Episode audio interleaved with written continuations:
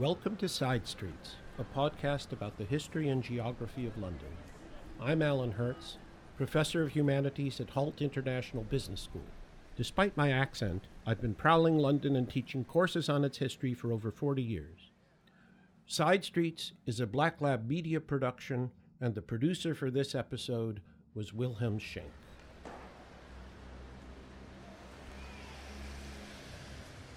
Let me begin on a personal note.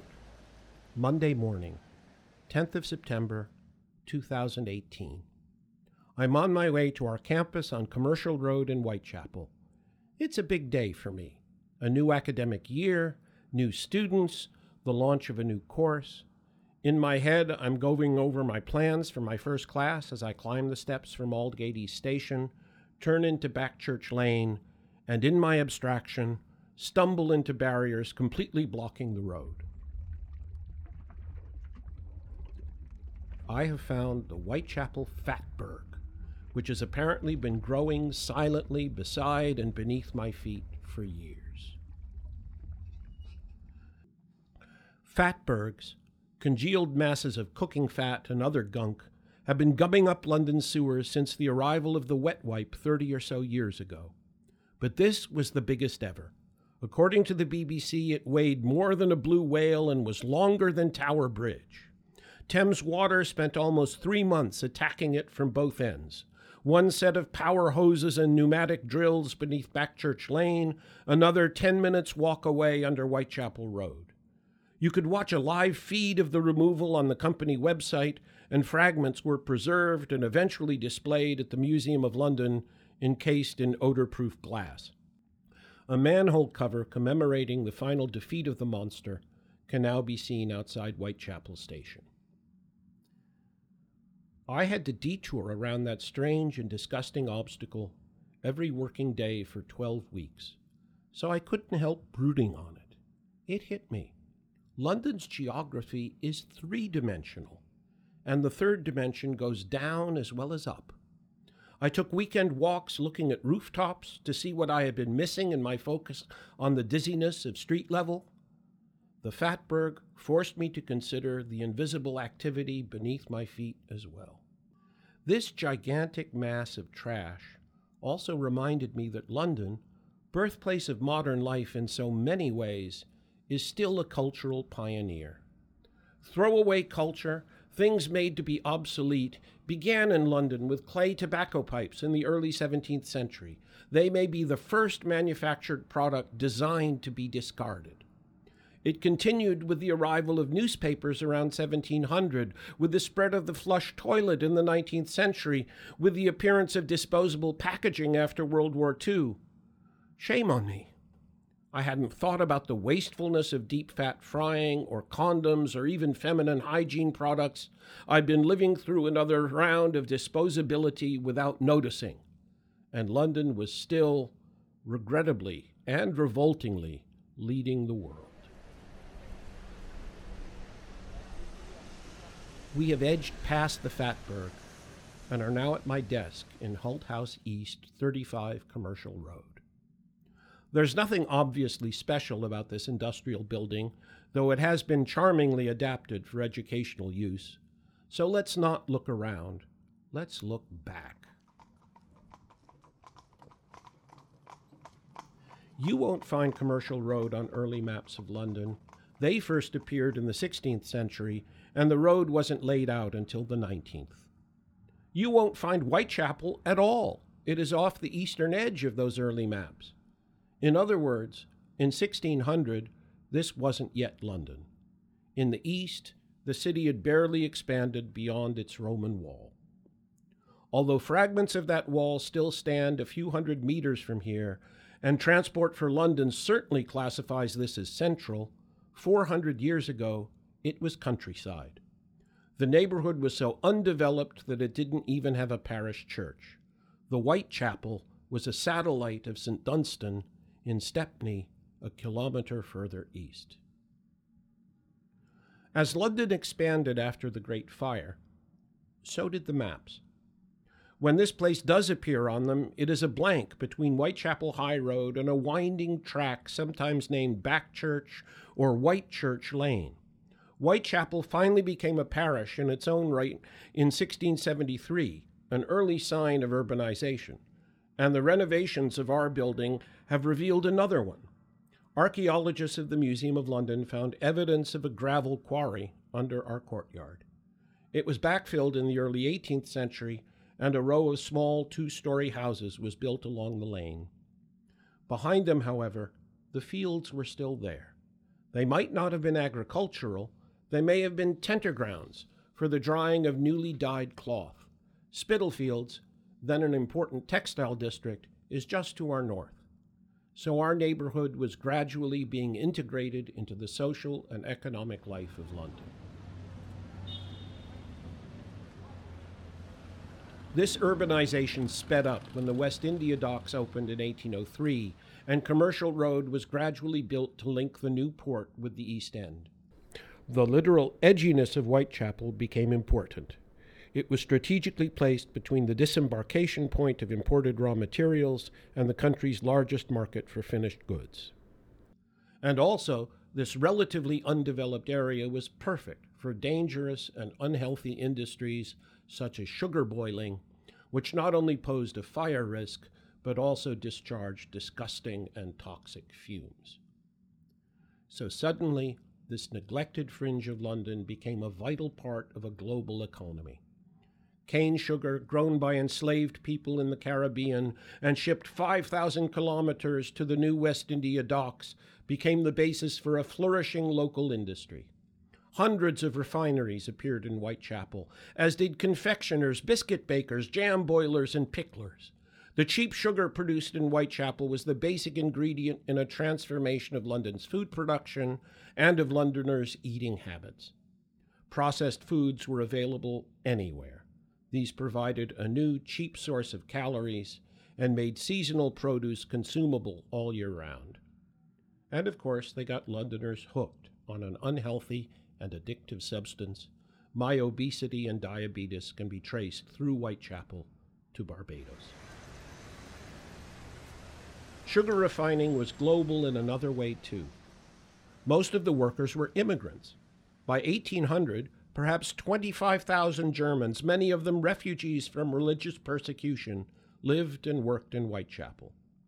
An enormous center of consumption, London pulled commodities in from all over the world. As a prosperous and open community, it pulled people in too. Whitechapel was often their first home. Its edginess, poised between city and port, was crucial.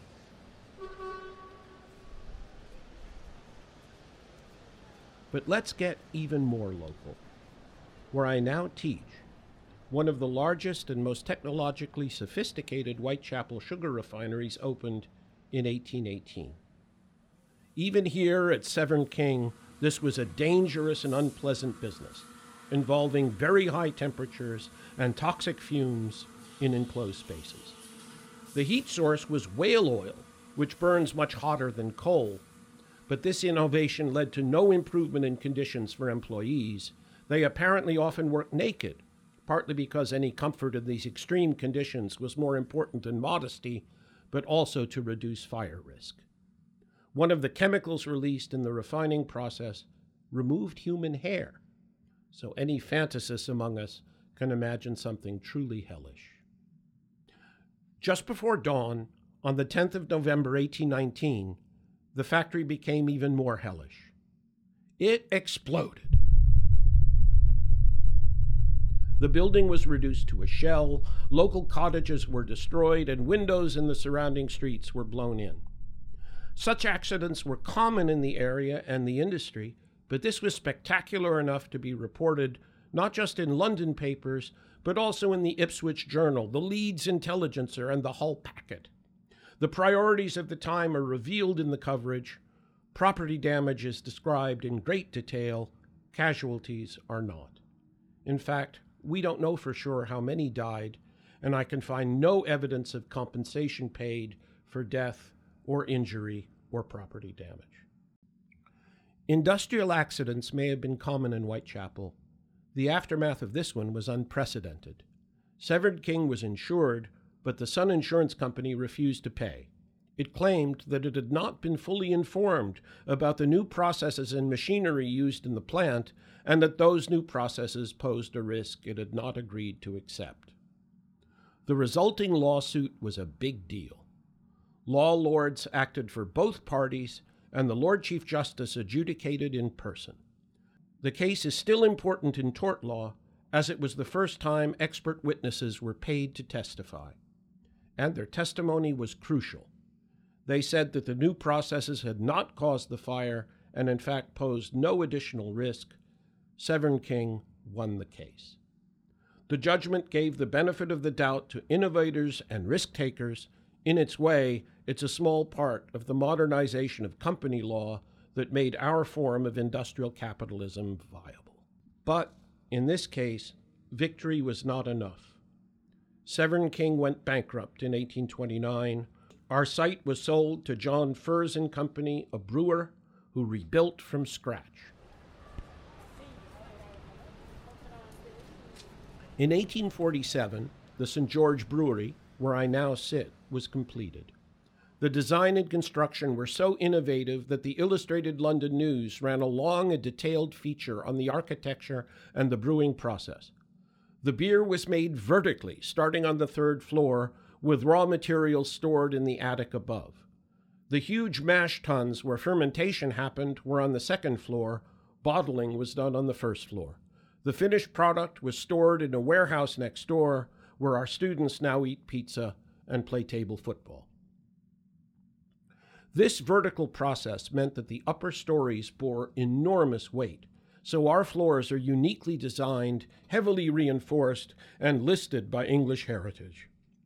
They're supported by enormous cast iron pillars. The ones in the basement are so stumpy that they look as if they've been squashed by the sheer weight of beer above them. But, sweetly typical of the time this, they all have classical capitals, as if we were in some industrial Parthenon. A building like this could not have been possible a generation before. The cutting-edge cast iron technology would have looked shockingly innovative if it had not been concealed beneath a layer of neoclassical decoration. The brewery specialized in two products, each serving an important part of Victorian London's economy. One was porter, the dense, dark, traditional brew of the London working man. The other was an innovation, India Pale Ale. This light and hoppy drink was the first bottled conditioned ale. It was designed to mature on ships, carrying it to India, where it would then quench the thirst and ease the homesickness of British troops. The brewery catered for an enormous market on its doorstep. By the 1840s, the largest and the richest city in the world, it also supplied and profited from the most extensive empire ever seen. Whitechapel was the perfect place for this kind of production. Raw materials were easily brought from the docks or directly from the hop fields of Kent, and clean water could be piped from springs to the north. Porter was supplied to pubs opening in the new working-class neighborhoods of the East End, and IPA was sent down Commercial Road to the docks. Edginess, once again, had great practical advantages. But by the end of the century, the brewery's methods were no longer innovative, and thanks to trams and railroads, Whitechapel was no longer on the edge of London. It closed in 1899, and the building was bought by Johnnie Walker to serve as their London bonded warehouse. Magnificent fortified doors show quite how desirable the goods stored here were, and perhaps how unwilling the locals were to meet the price. 35 Commercial Road survived the Blitz, battered, but not significantly damaged.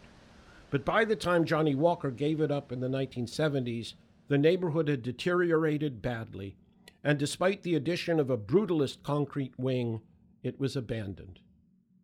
The building's last incarnation before Hult found it was as a venue for squatters, ravers, and underground recordings. The Gorillaz made their first record in the basement, and there's graffiti by Stik in one of our ground floor doorways. This illustrates the continuing transformation of Whitechapel, and indeed of London as a whole. Our city is really now much more likely to export pop culture than beer, and it's typical of the East End that a triple platinum album emerged from an abandoned building. You can find a lot of history at 35 Commercial Road. The building has been here for over 170 years, and its function has changed repeatedly as the neighborhood and the city have changed around it. In most senses, this is no longer the edge of London. But Hult chose it for its location between the two financial districts of Docklands and the city, and because the neighborhood remains resolutely unfashionable and therefore a bit of a bargain. So 35 Commercial Road continues to be edgy. Its location near the city, but not in the urban center, has long shaped its use. Hult is typical in another way. Our students come from over 100 countries, many of them former British colonies, so the building's links with the wider world are as strong as ever.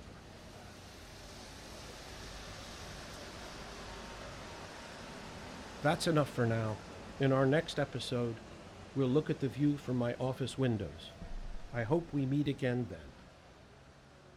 Side Streets is a Black Lab Media production, written and researched by me, Alan Hertz.